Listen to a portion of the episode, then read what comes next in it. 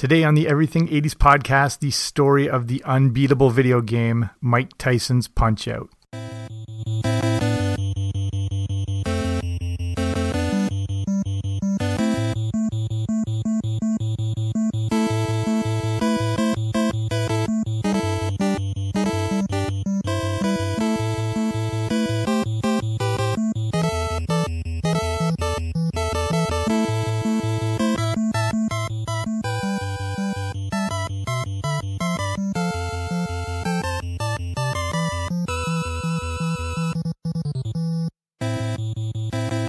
Hey there, what's happening? Welcome back to the Everything 80s podcast. I'm Jamie. Thanks for coming on out today, and you can just forget about it. This was a sentence told to every kid in the 80s who thought they could beat Mike Tyson in Mike Tyson's Punch Out.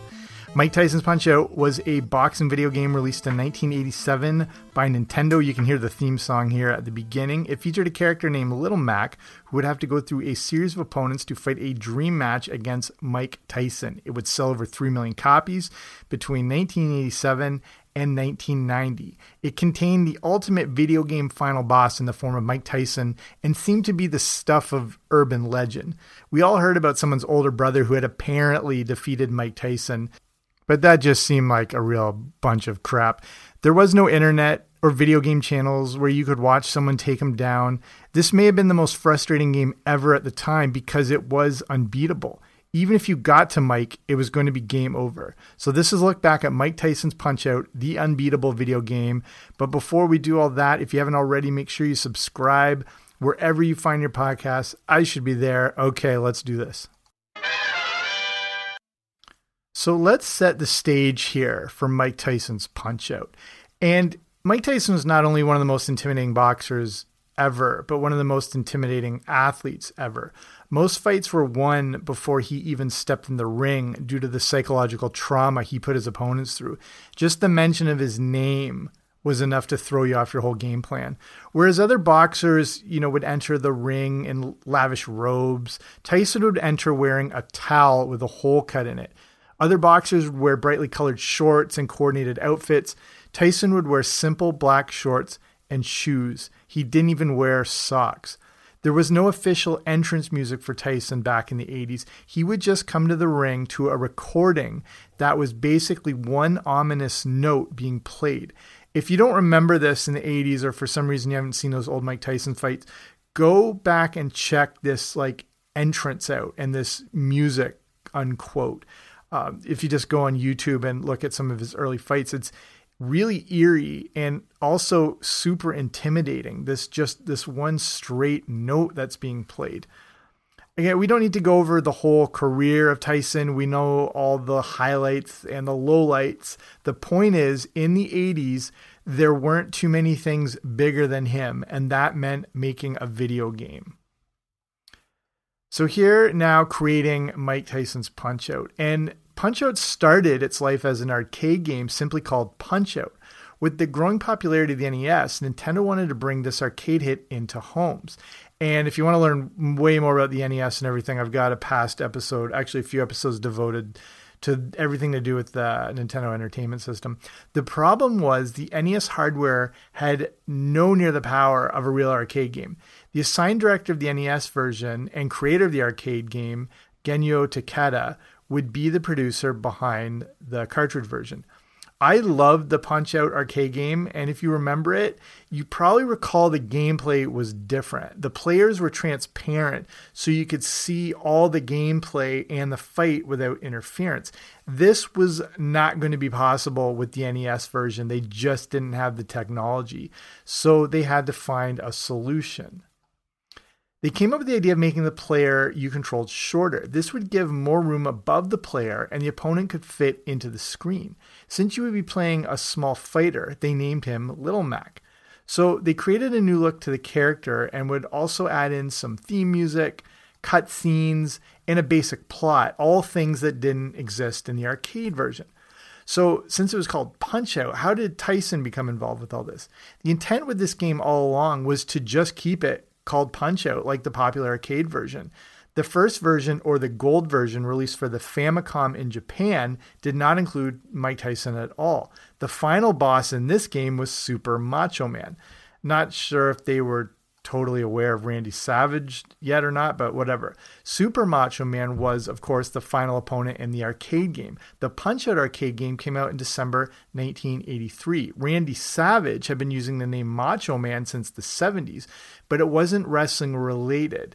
It was given to him after he was known for getting into bench clearing brawls while playing minor league baseball. He didn't sign with the then WWF until 1985, so the name Macho Man wouldn't have been an intellectual property before that. So Nintendo won on that front. Anyhow, the after the gold version of Punch Out had been released, founder of Nintendo of America, Minoru Arakawa, got to see a young Mike Tyson fight. This was before Tyson would become heavyweight champion, and Arakawa was blown away by what he saw, as was everyone in the world at the time. He had never seen a boxer with such ferocity and skill being equally matched at the same time. Tyson was just equal parts power and precision. This fight appears uh, to have taken place somewhere or sometime in early 1986, as the gold version came out on September 18th, 1987. Arakawa thought they needed to have Tyson's likeness on the game to give it more legitimacy and help its popularity. It was said they paid Tyson $50,000 to use his likeness over a three year period. So remember, Tyson is barely 20 years old, and this would be the first endorsement game Nintendo would ever make. Up to that point, all the sports games were Mario based. You remember with the characters of Mario in soccer or ice hockey there's no reason to sort of expand beyond that. This may also explain why Mario shows up as the referee in Punch Out. So this was a good move, but a bit of a risk. Tyson wasn't a household name yet, and they signed him before he beat Trevor Berbick on November 22nd, 1986, to win the WBC Heavyweight Championship it turned out to be a good signing as Tyson was now world famous. By the time he was programmed into Punch Out, he had three championship belts and was 31 and 0. So let's look a bit at the gameplay and sort of the style behind Mike Tyson's Punch Out. It follows a bit of a rocky story as the game is based around Little Mac, who's trying to fight his way up the World Boxing, or sorry, the World Video Boxing Association. Mac is 17 years old from the Bronx and weighs in at a cool 107 pounds. There are three different circuits to fight through, and the goal is to get to a dream fight against Mike Tyson or Super Macho Man in the arcade version. Lil Mac isn't the most skilled, but damn it, he's got some heart. This is basically if Rudy was a video game in the 80s. Little Mac can basically just throw right and left jabs along with a right and left body shot. He does have one legit punch, a powerful uppercut. The trick is you can only throw this uppercut by uh, earning stars, which you accumulate for throwing a good series of counter punches. There is also a life meter on Lil Mac, which rises and falls depending on how much of a beating he's taking. When it drops too low, Mac turns pink and is pretty much spent. He can't throw a punch, but he can still dodge, duck, dip, dive, and dodge.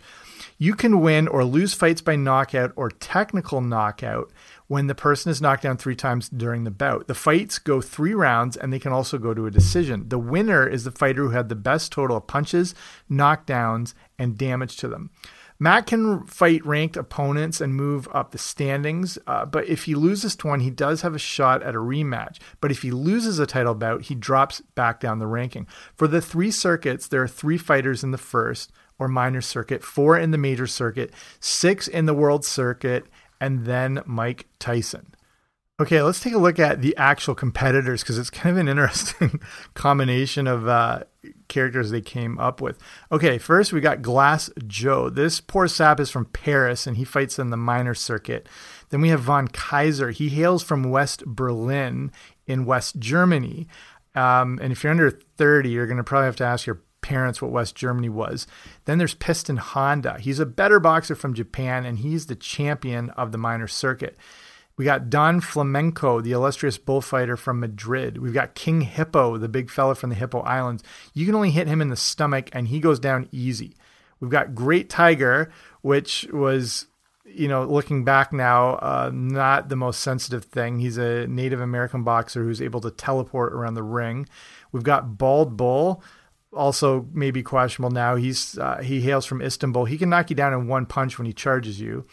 Then there's Soda Popinski. This was a way to clean up the original version. If you remember the arcade game, you know what I'm talking about. As this character was known as Vodka Drunkenski in the arcade version. He's also Russian if you hadn't picked that one up yet. Then there's Mr. Sandman.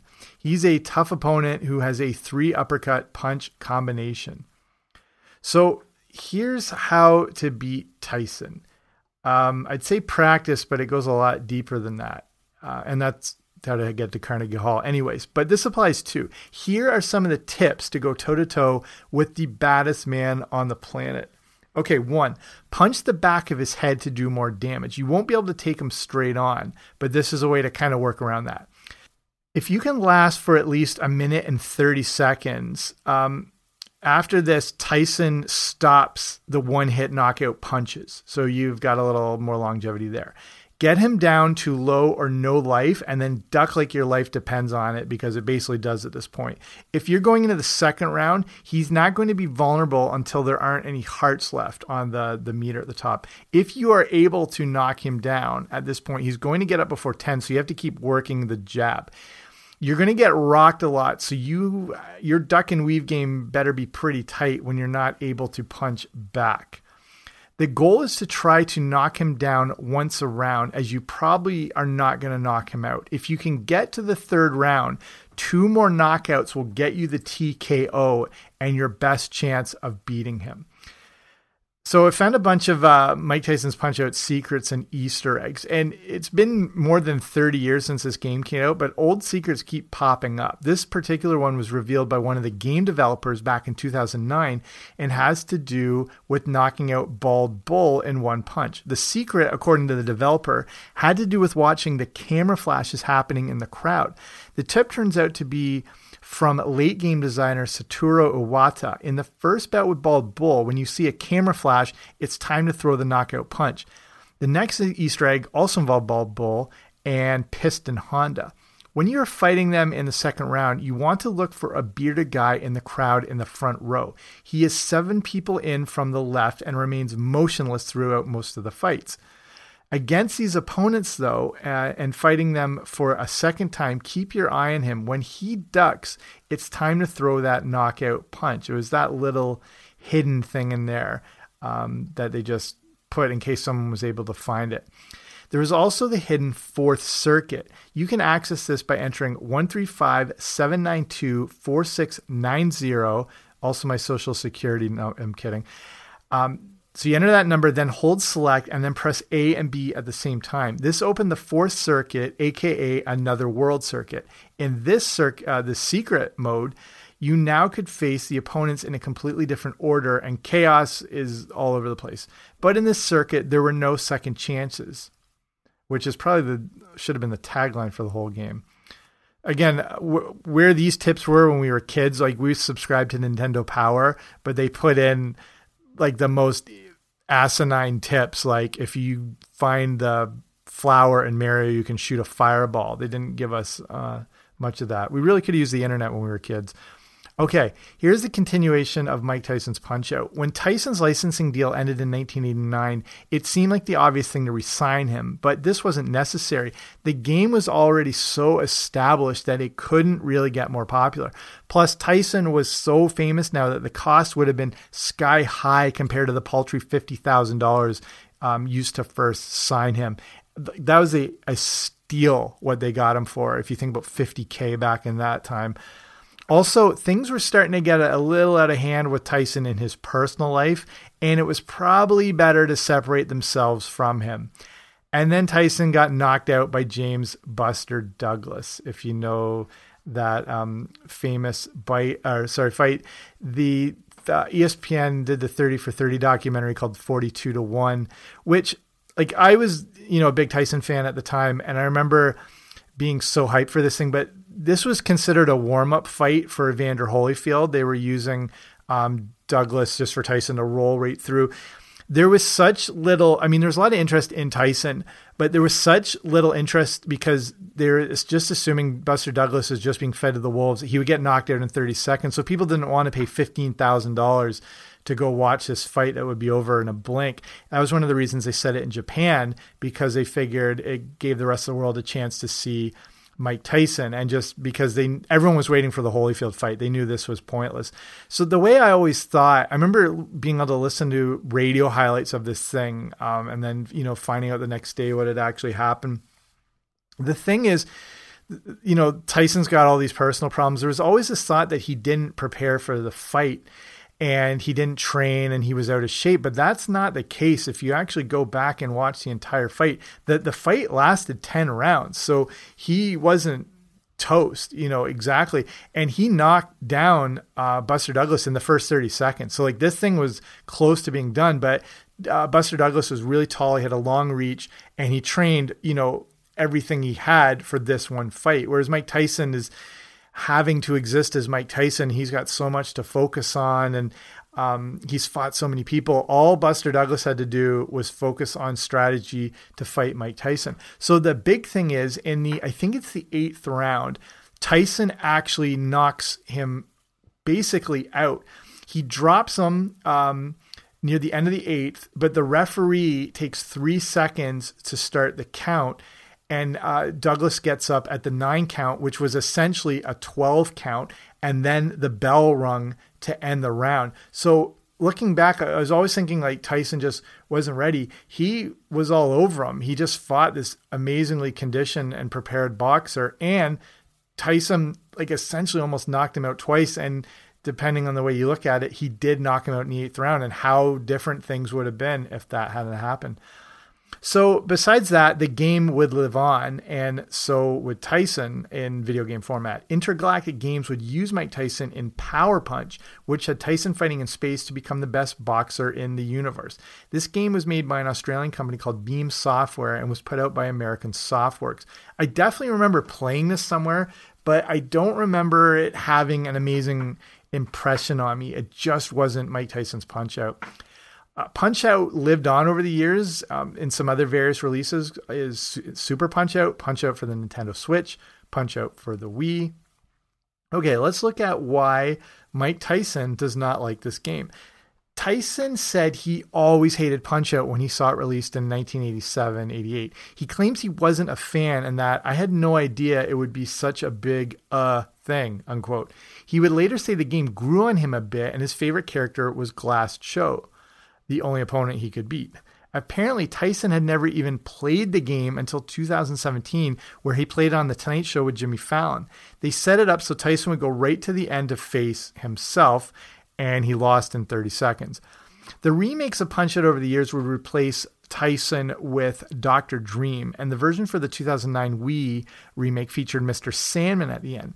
Those characters were pretty much the same boxer as the original Tyson character, but like, you know, with a new appearance. Tyson, however, was not happy about having his legacy replaced. There's obviously no way that Nintendo would include his likeness in the game now, but in a tweet from April 2019, Tyson called out Nintendo for using Mr. Dream and asked the public who they thought of when they heard the name Punch Out. He does have a point. okay, so start sort of winding it down here, look at the success and, and the legacy of Mike Tyson's Punch Out. And it is amazing the success this game had, considering that it was only out for three years. Uh, and during that time, it just achieved this sort of mythical status amongst video games. During its release from 1987 to 1990, it sold over 3 million units. That makes it the 11th best selling game for the NES in North America. It's also been ranked in several top 10 lists uh, um, on the best video games of all time but the legacy of this game would live on. The draw to it is the easy gameplay, but overwhelming difficulty. And that's one of the hallmarks of the great video games of the past. Even going back to Atari, the, the graphics weren't there, it, the gameplay was simple, but there was strategy involved to it. You had to, you're not just mindlessly shooting away at stuff. You, you, um, you did have to adapt to the game, but the easy gameplay would draw you in.